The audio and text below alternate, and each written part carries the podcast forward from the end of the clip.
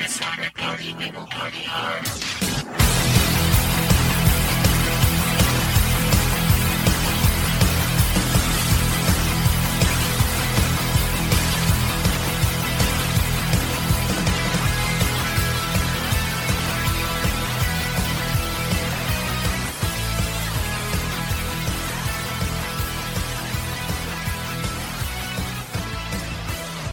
Sports fans, welcome to another great edition of That Sports Show. Not just any sports show, not this sports show, that sports show. I'm your host, Jeremy, the Impact York. This is here at Impact Media where we go through and talk soccer, aka football. We talk American football.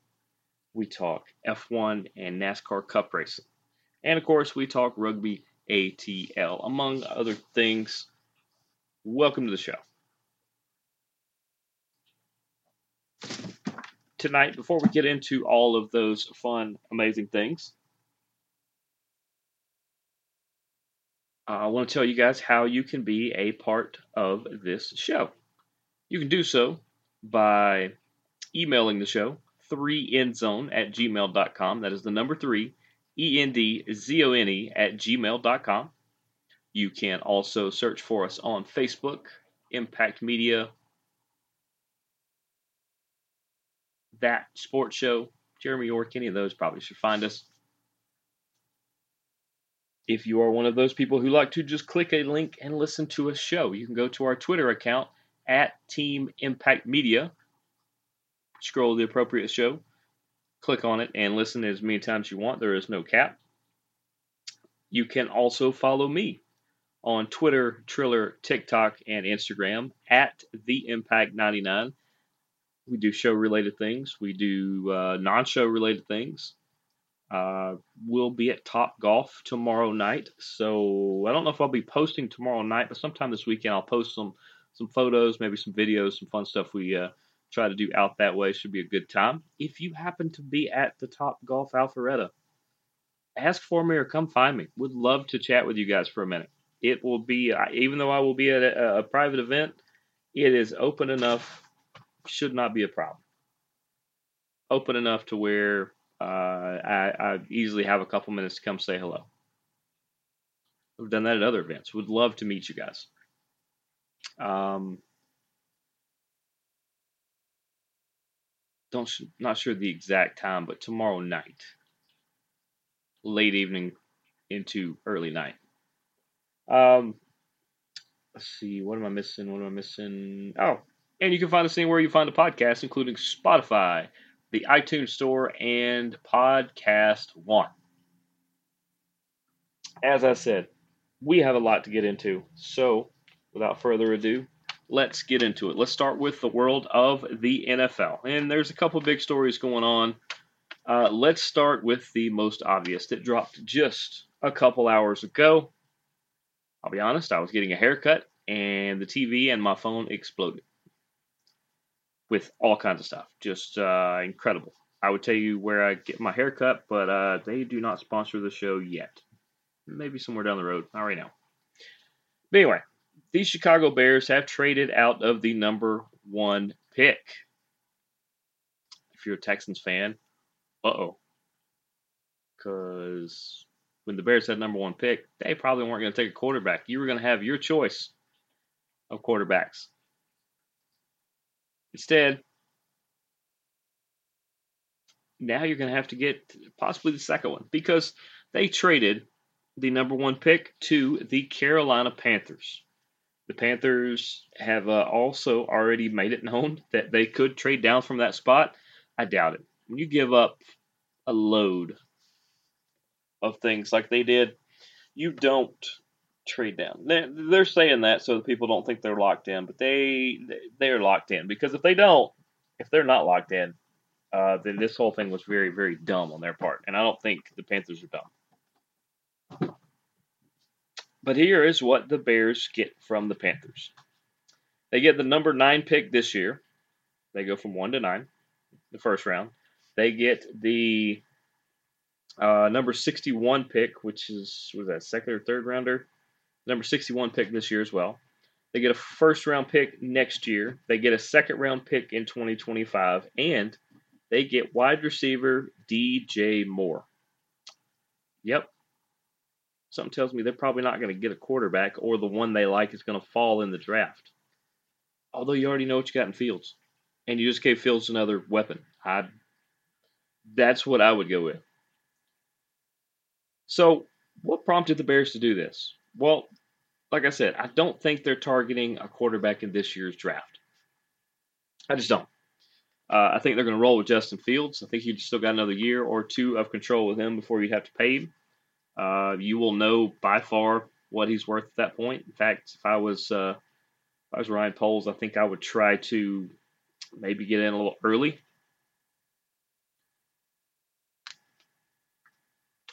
Maybe.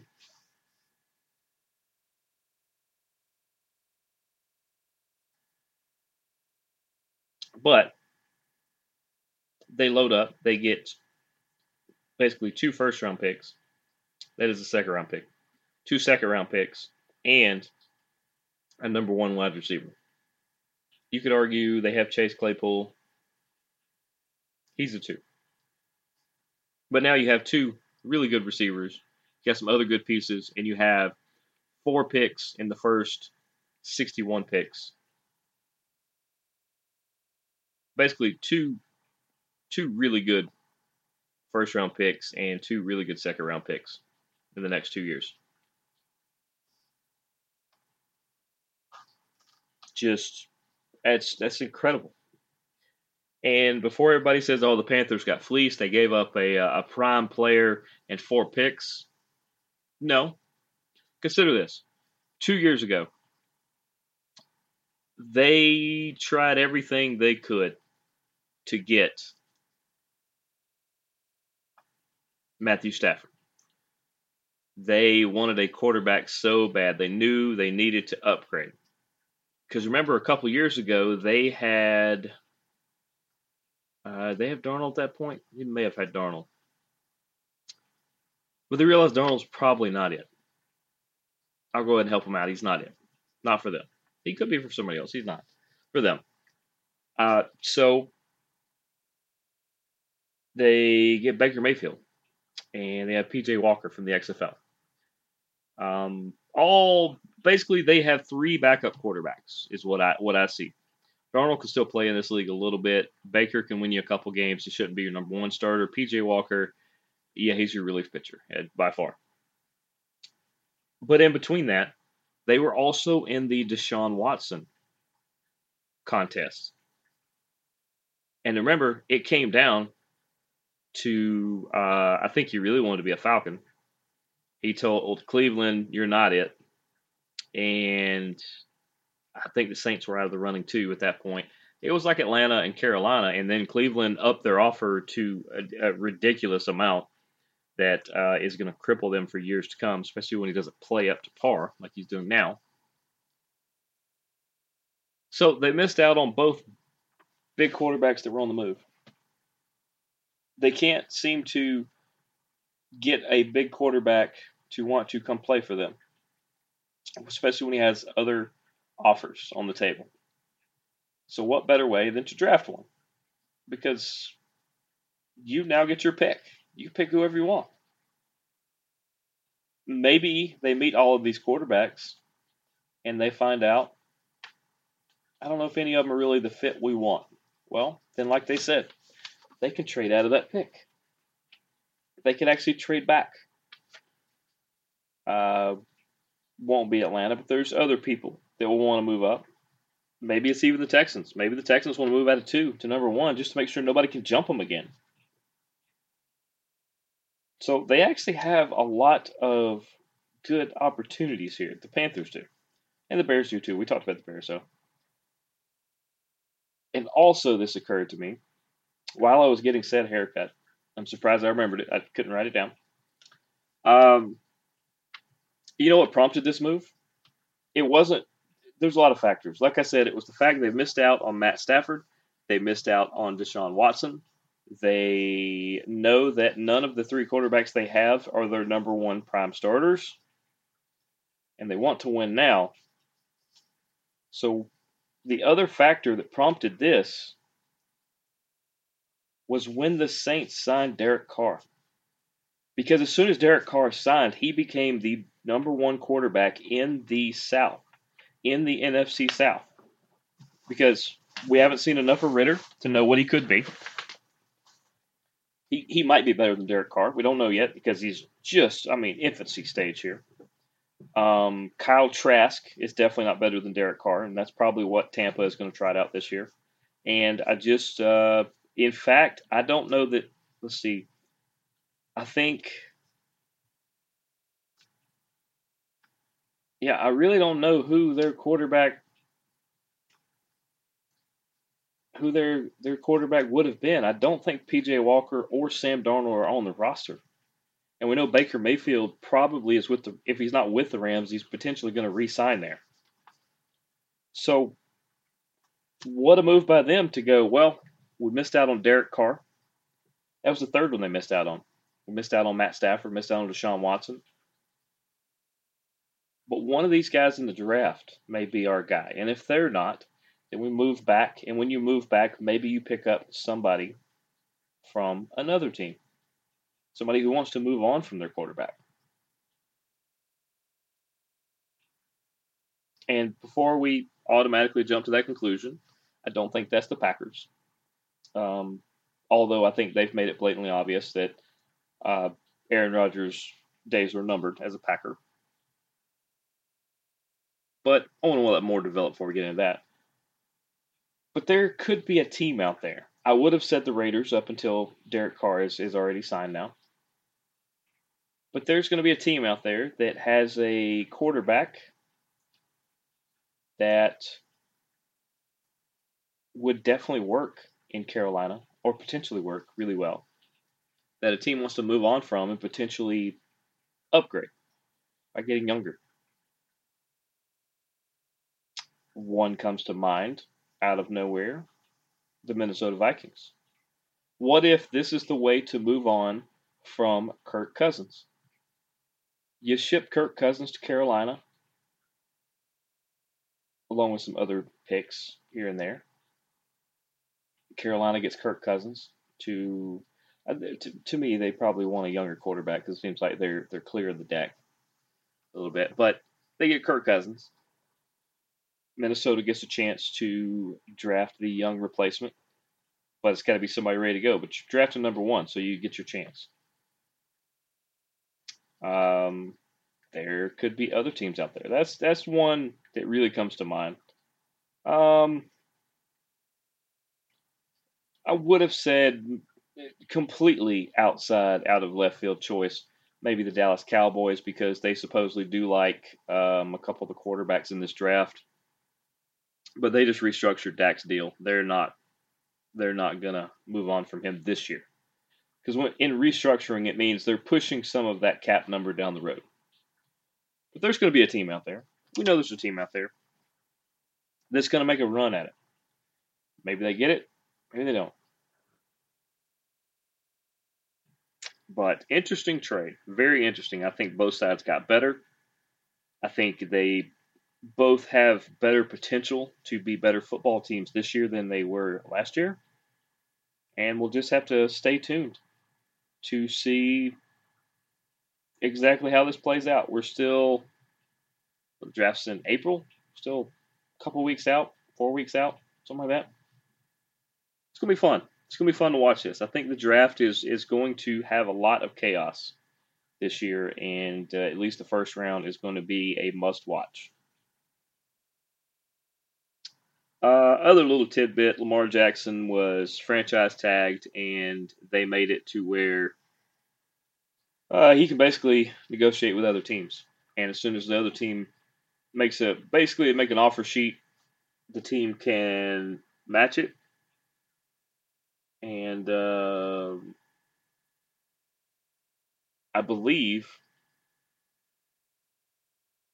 I believe they could match it, and if they just if the Ravens decide not to match it, the other team would give them two first round picks.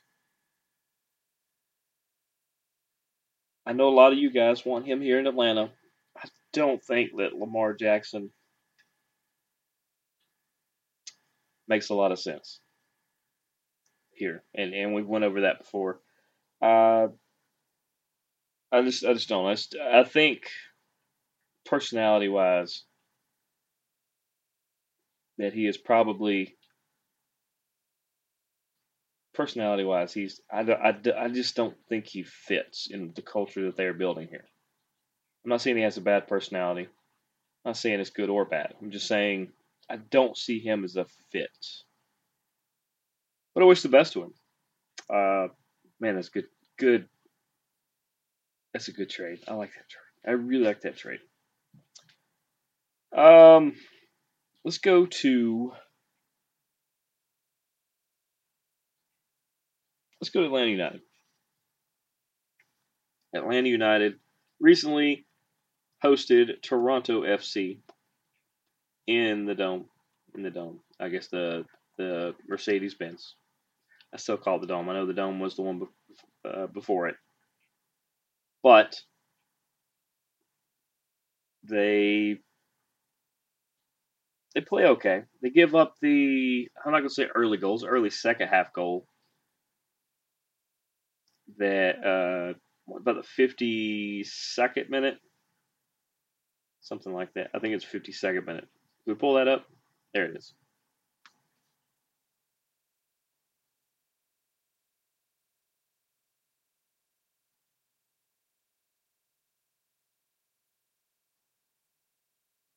Yep, there we go. 52nd minute when Federico Bernardeschi put one in the back of the net a lot of people try to say that uh, Guzan was uh, a little slow to the ball, slow reacting, um, that uh, maybe he's not quite back from his injury.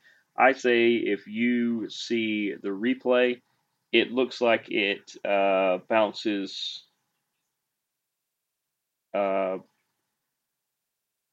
It looks like he was double shielded by two defenders. That uh, it bounced in between their their feet, and I think he just he didn't see it. I, I don't, you know, I, I don't know that most goalies make that save. I'm going to defend him in that one. I don't think that had to do with an Achilles injury. I don't think it had to do with uh, uh, his age or experience or anything like that. I just think it was probably a good shot from Federico. Uh, not to be outdone, though, uh, Matheus Rossetto, eight minutes later, puts one in the back of the net, and that ends up being your equalizer. Now, he picked up a little bit of a knock. He is not going to play in this weekend's game that we will talk about in a minute in Charlotte. Uh, he's being held out. I believe it was a was it a hamstring, something like that. But uh, had to be an interesting game there because you know you play an entire half, then you get into the second half, and seven minutes in, Toronto scores, and then eight minutes later, Atlanta equalizes, and then for 30 plus minutes, nothing. No scoring, at least. It was a lot of action. Uh, a couple yellow cards here and there. You know, those, those are going to happen. But uh, four minutes of stoppage time was not enough. This thing ends in a draw. Which, hey, as of right now, Atlanta would, I believe, have a home game in the uh, the new playoff format. They are currently in fourth place in the Eastern Conference with four points. They're actually tied with Nashville, but Nashville has a better goal differential, and they're only two points behind Miami and New England. It's not bad. It's not bad at all. I think the team played well. I think, you know, was it gangbusters? Was it the the old heyday United? No but I think overall things are coming together. I think, um, for one, as fans, sometimes we're a little too critical when somebody may have had a good day or a really good day. If it wasn't great, sometimes we're quick to uh, jump on them and say, no, that was a bad day. Oh, he had a bad day. Oh, why is he still in it? it hold on. People had good days. This this lineup as it plays more together. I mean, uh, when Gigi, as a lot of people like to refer him to, or refer to him as, uh, what Gia- Giamakis? Is that, is that am I saying that correctly? Yorgos Giamakis. When he, you know, he played a, a good handful of minutes in this one. Um, at some point, at some point he is is going to start because you don't make all the hoopla to bring him over and pay him the money you do for him not to. But he's getting his fitness up because that green card and his official papers really held him back. Really held him back.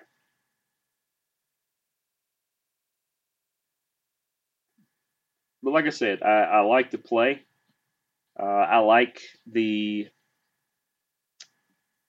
the middle defender pairing of Juan Purata, who is one of my favorites, and Miles Robinson, who is, I think, a world favorite. Uh, Gutman and Lennon on the sides, I think, makes a ton, ton of sense. Like I said, Rossetto won't be playing this week. Um, who came in for him? Uh, Sadik. Yeah, Sadik could. That, that could make sense too. Ibarra and Sadik in the middle would make a lot of sense. Uh, Caleb Wiley could be good. Um, if I think if, he's going to play again, because Ed, Etienne Jr. come in and then he got a yellow card, so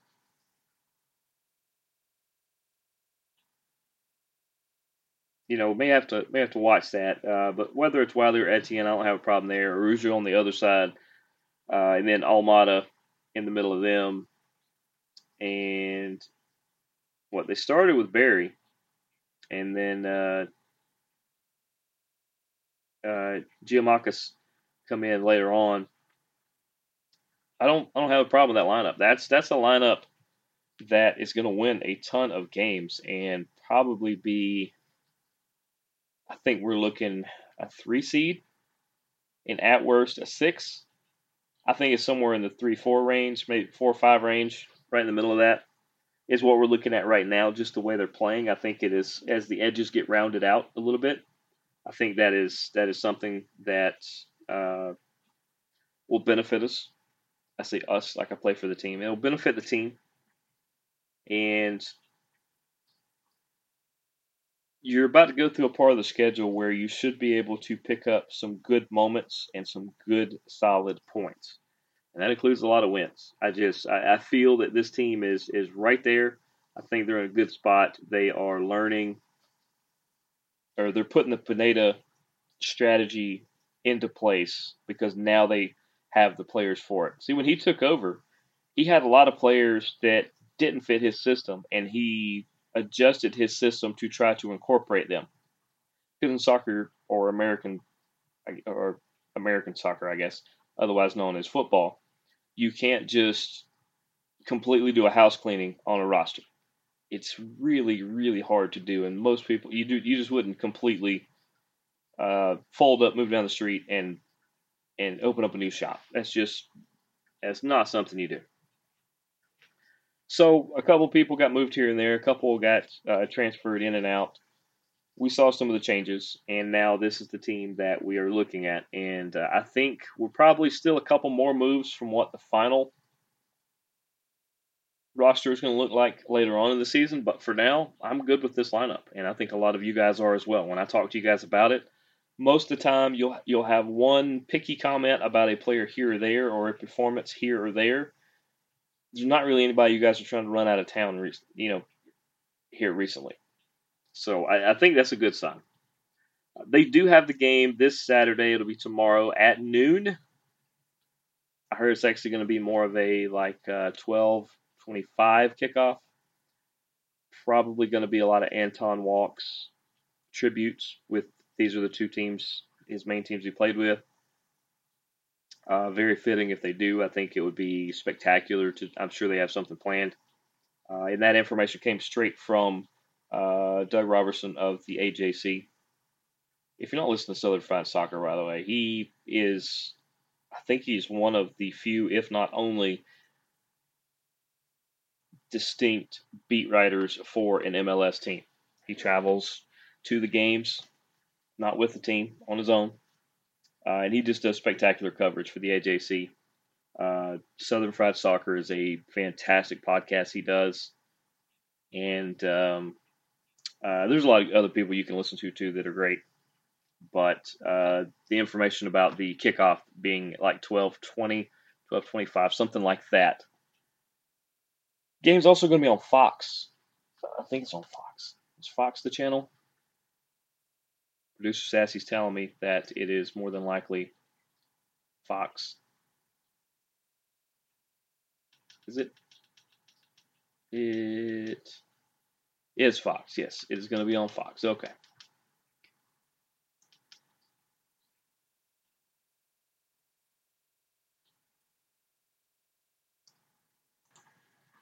So yeah, there you go. And you know, I'm, I'm okay with where this team's at. That's I guess that's the the moral of the story. That's the summary of of uh, the last couple minutes. Uh, I said Doug's got a lot of great information. There's a lot of other people with a lot of really good information if you want to listen to them. Uh, yeah, I get my own information, but I also get information from those from a lot of those uh, amazing people. Make sure you give them a follow and a listen as well. And that brings up, as I said, noon tomorrow. It's on Fox. Going to go up to Charlotte. Atlanta versus Charlotte. It's not a rivalry. Not yet. They got to play enough times for one, and games need to mean more. Uh, if you had to pick an Atlanta rival, it's one of the New York teams. It's either Red Bull or NY, NYCFC. Because when games have mattered, whether they be regular season or playoffs, those are the teams that seem to be the thorns in the sides of Atlanta United, and we've been a thorn to them as well.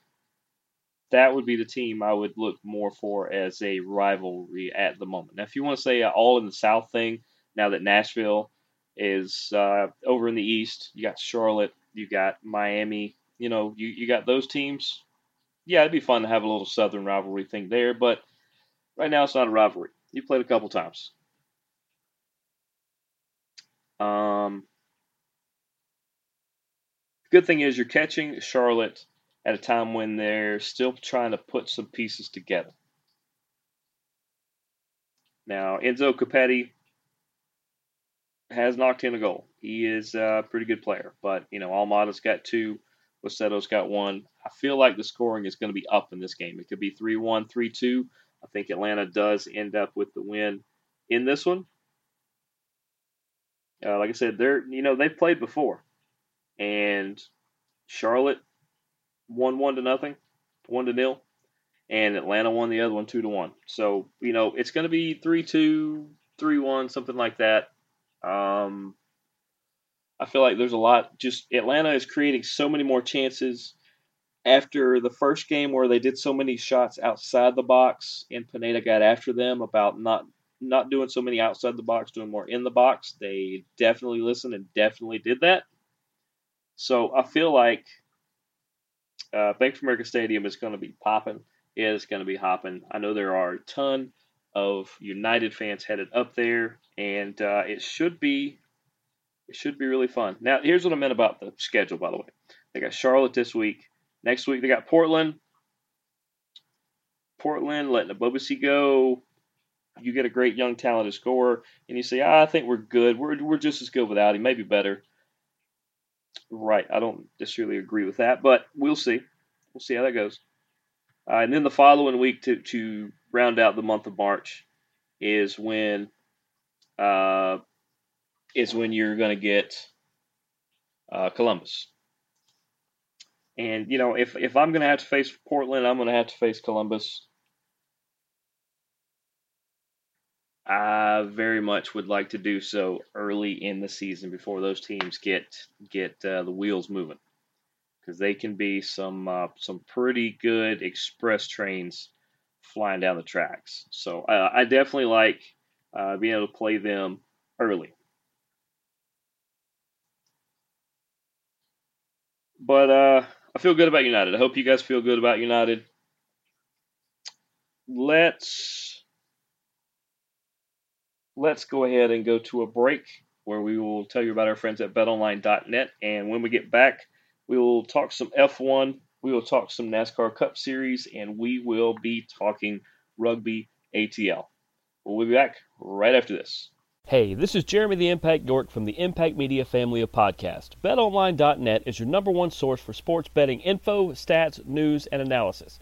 Get the latest odds and trends for every professional and amateur league out there. From football to basketball to soccer and esports, we've got it all at betonline.net. And if you love sports podcasts, you can find those at BetOnline as well. We're always the fastest and easiest ways to get your betting fix. And don't forget BetOnline for NHL, MMA, boxing, and golf. Head to the website today and use your mobile device to learn more. BetOnline, where the game starts. And we're back here on that sports show, not just any sports show, not this sports show, that sports show.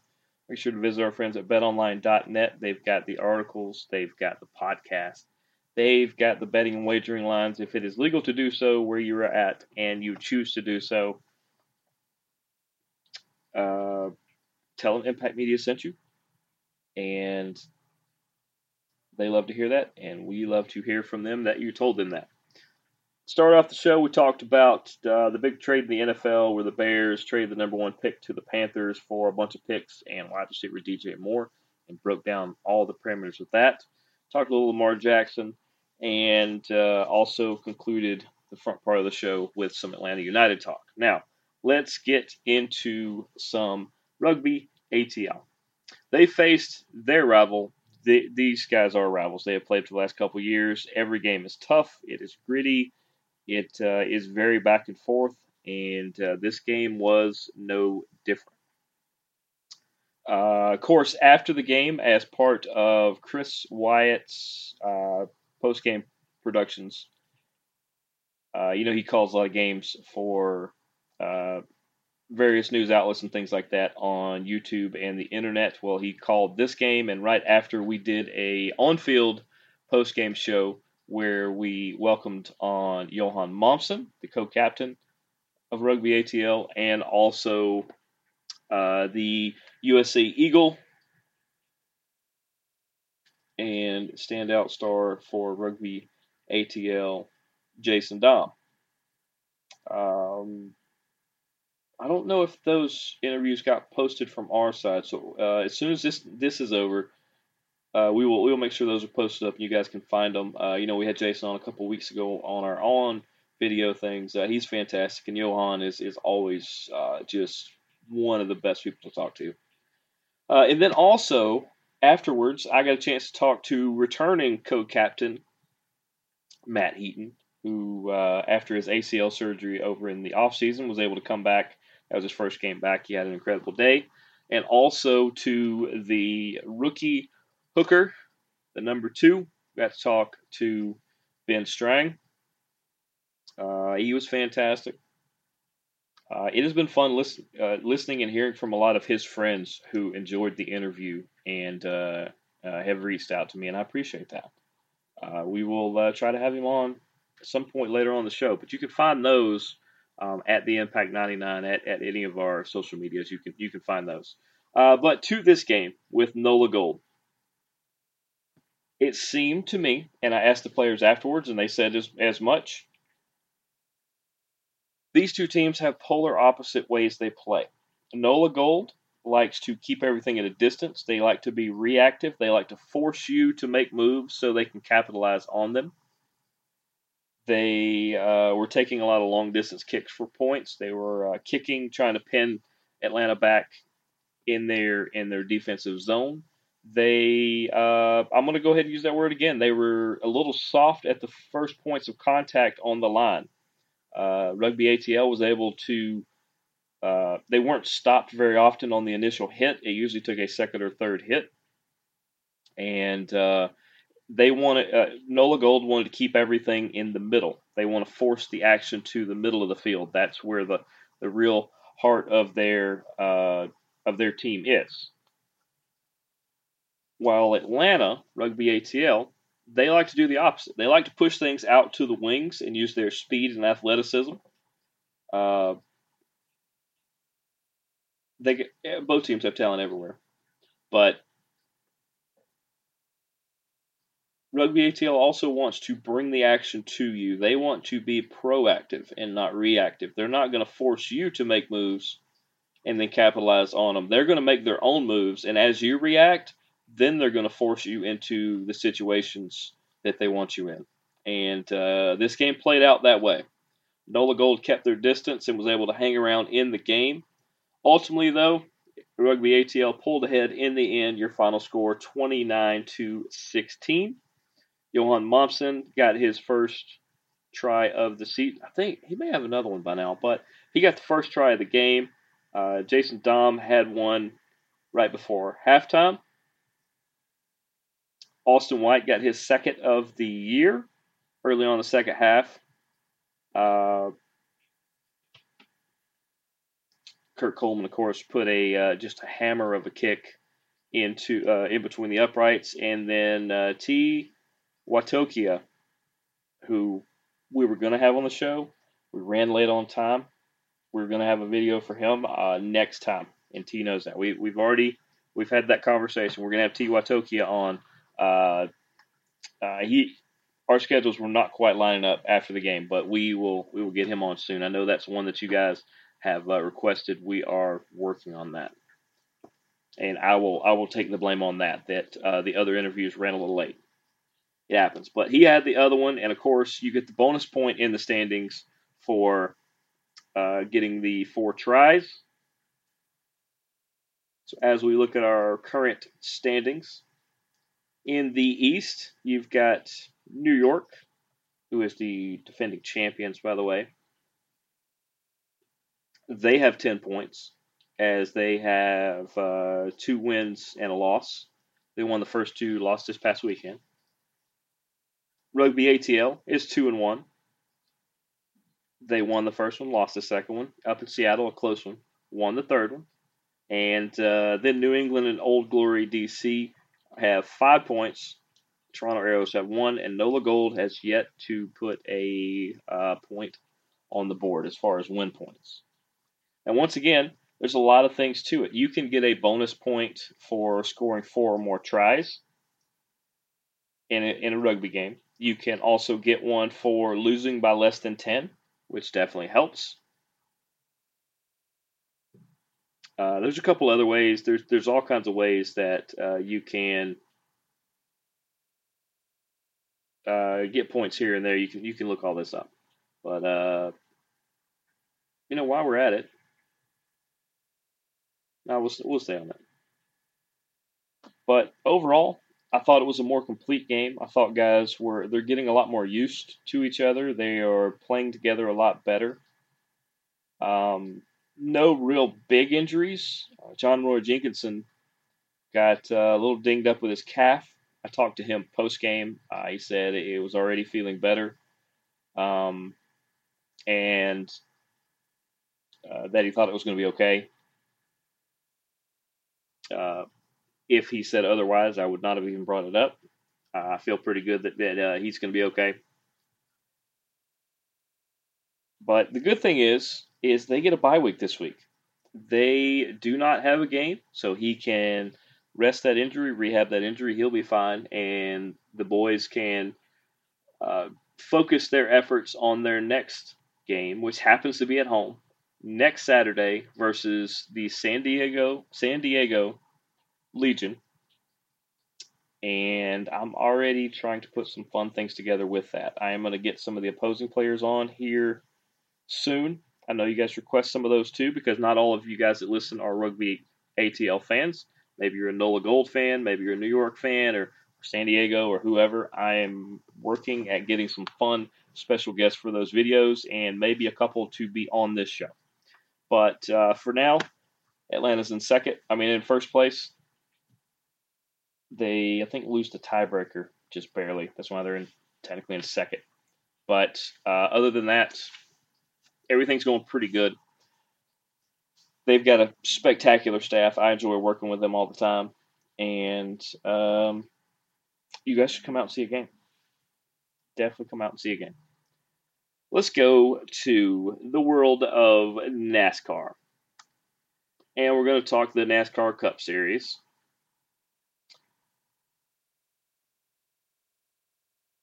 And let's start last week or last weekend. They were in Las Vegas, in Viva Las Vegas, the home of Kyle Busch, one of my favorites, and a lot of other great racers.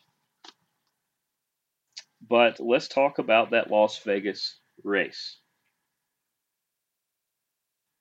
Uh, Joey Logano had the pole.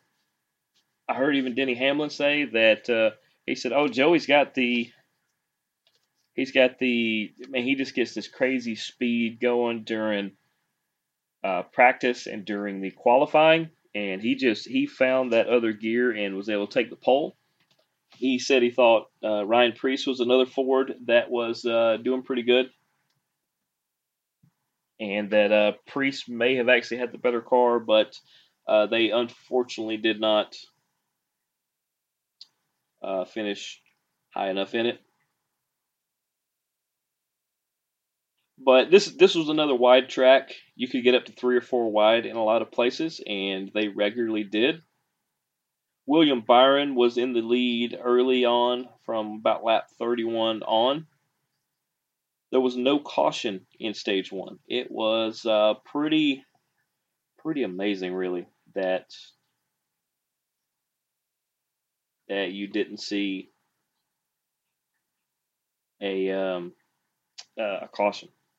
Uh, Kyle Busch got a little squirrely and tapped the wall, but there was no caution there either. On lap 37, there was green flag stops as they started as they were getting closer to the end of level of uh, stage one. Ultimately, your winner was William Byron with Kyle Larson, his teammate, Ross Chastain, Christopher Bell, and Denny Hamlin to round out your top five. Those Hendrick boys were fast. I only wonder what would have happened if Chase Elliott would have been in the race, but we will talk about him in a minute. Stage two started out with William Byron, Kyle Larson, and Denny Hamlin as your one, two, three. Green flags, uh, once again, not much of a caution. Green flag start, uh, green flag stops started about with 40 to go in the stage. Ultimately, your winner, William Byron, Kyle Larson second. Uh, Bowman was third, their other teammate. Martin Truex Jr. was fourth, and Christopher Bell fifth. So you went Chevy, Chevy, Chevy, Toyota, Toyota. Ford was not having the greatest day. They didn't have a bad day, just Chevy had all the speed, Toyota had a really good package going, and, and the car package was really helping them out. On top of they have they're all tremendous drivers. Um, stage three. On lap 183 of the 267 they were running, Joey Logano gets into the wall. They were three wide, and uh, he ended up getting tagged into the wall. With 47 to go, they started doing the green flag pits. With four to go, Almirola goes into the wall. It causes a caution. As they restart, it is Byron, Larson, Hamlin off pit road. Uh, Truex stayed out. He said, "You know what? I'm just going to try to win the the uh, the two lap restart here." And he was the only one who stayed out, and he held them off for a lap. And after that first lap, as soon as they took the white flag, Martin Truex could have started waving the white flag. It was over for him. Everybody was uh, finding ways around him. In fact, he ended up in seventh, which I thought was a good way to turn around. He led three laps, but in the end, it was William Byron who is your winner. His teammate Kyle Larson was second. Alex Bowman, their teammate, was third.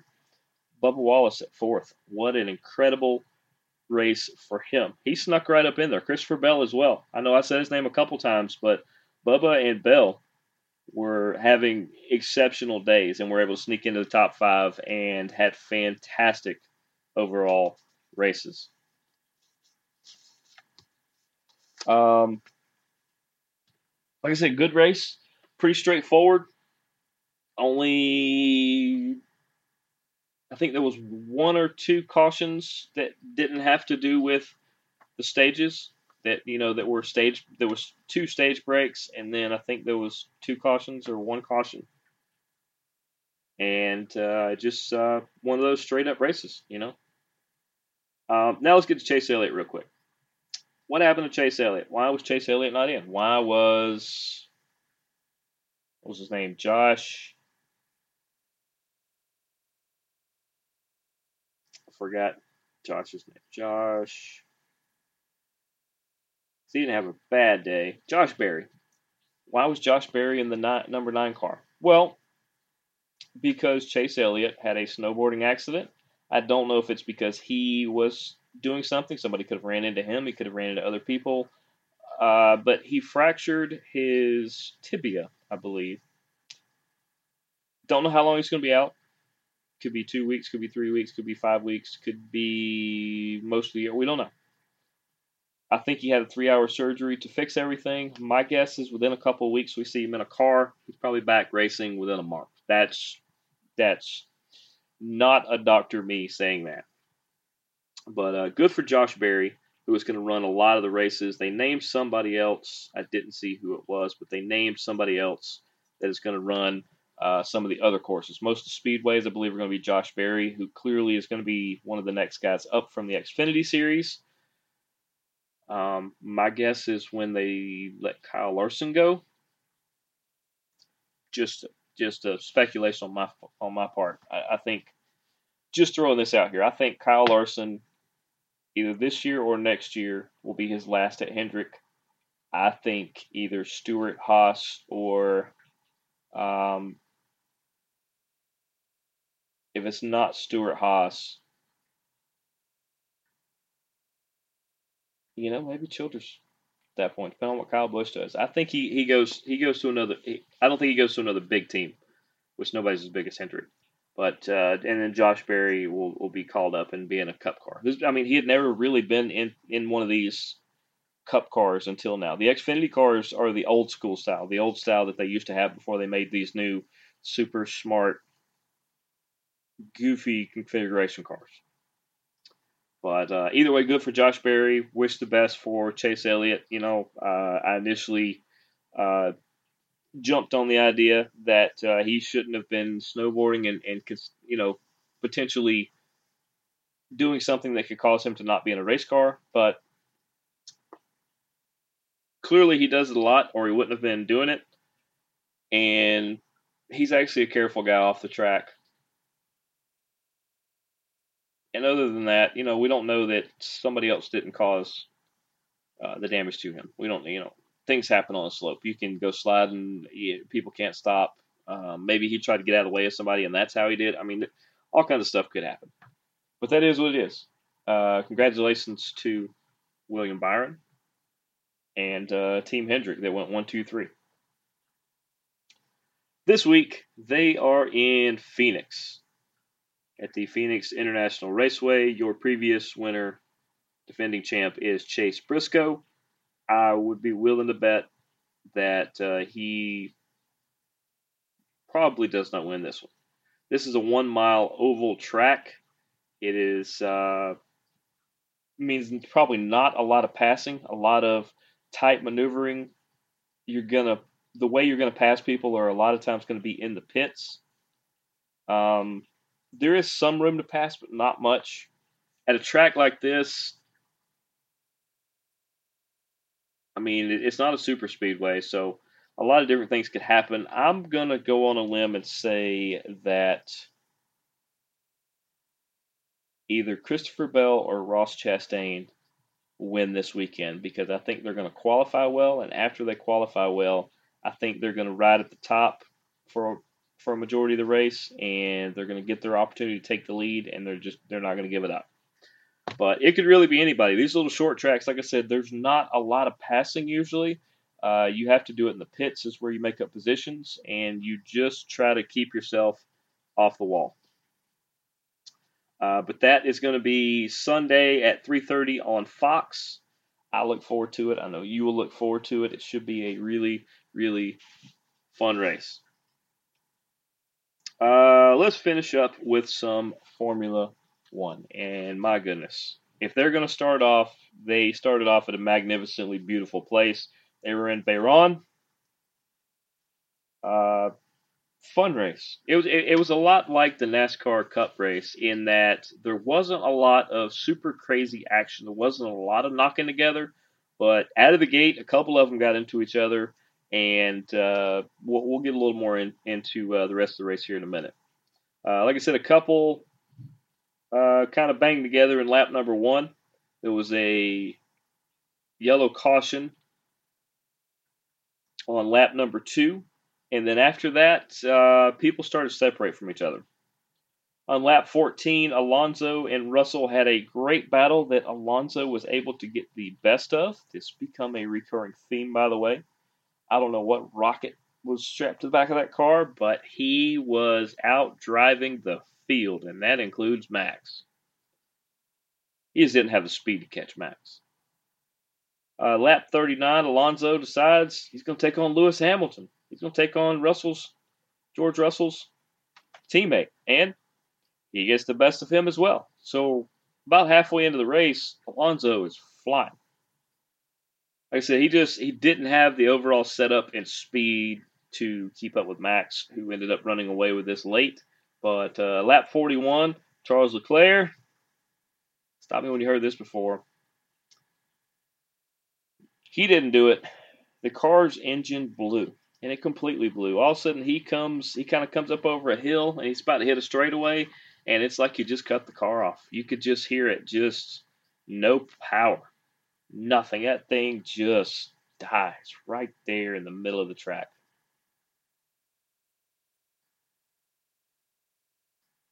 Just your heart goes out to Charles there.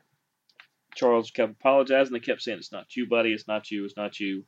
Uh, we'll give the virtual safety car for that because we had to get him off the track. Um, Ferrari once again has a chance to win a big race. It has two incredible drivers with uh, Carlos Sainz and and uh, and Charles Leclerc, and their equipment fails them. Um, I, I, jokingly said, even though I, maybe there's some truth to it, does the F in the Ferrari logo stand for Ford? Because they they had some technical issues, and they have got to iron those out. They cannot repeat a year like they did last year, when they should have gave Max and Red Bull a lot bigger run, and just didn't. Max and Checo Perez were able to start running away with everything about midway through because Ferrari and Mercedes just could not put it together enough to make it work. Um, the fastest lap ended up being uh. I'm saying that right. Could be Zoo. But uh, at one minute thirty three point nine nine six seconds, and it uh, it was lap fifty six, I believe. He did that. Your winner ends up being Max Verstappen. You get Checo Perez in second, and Alonso.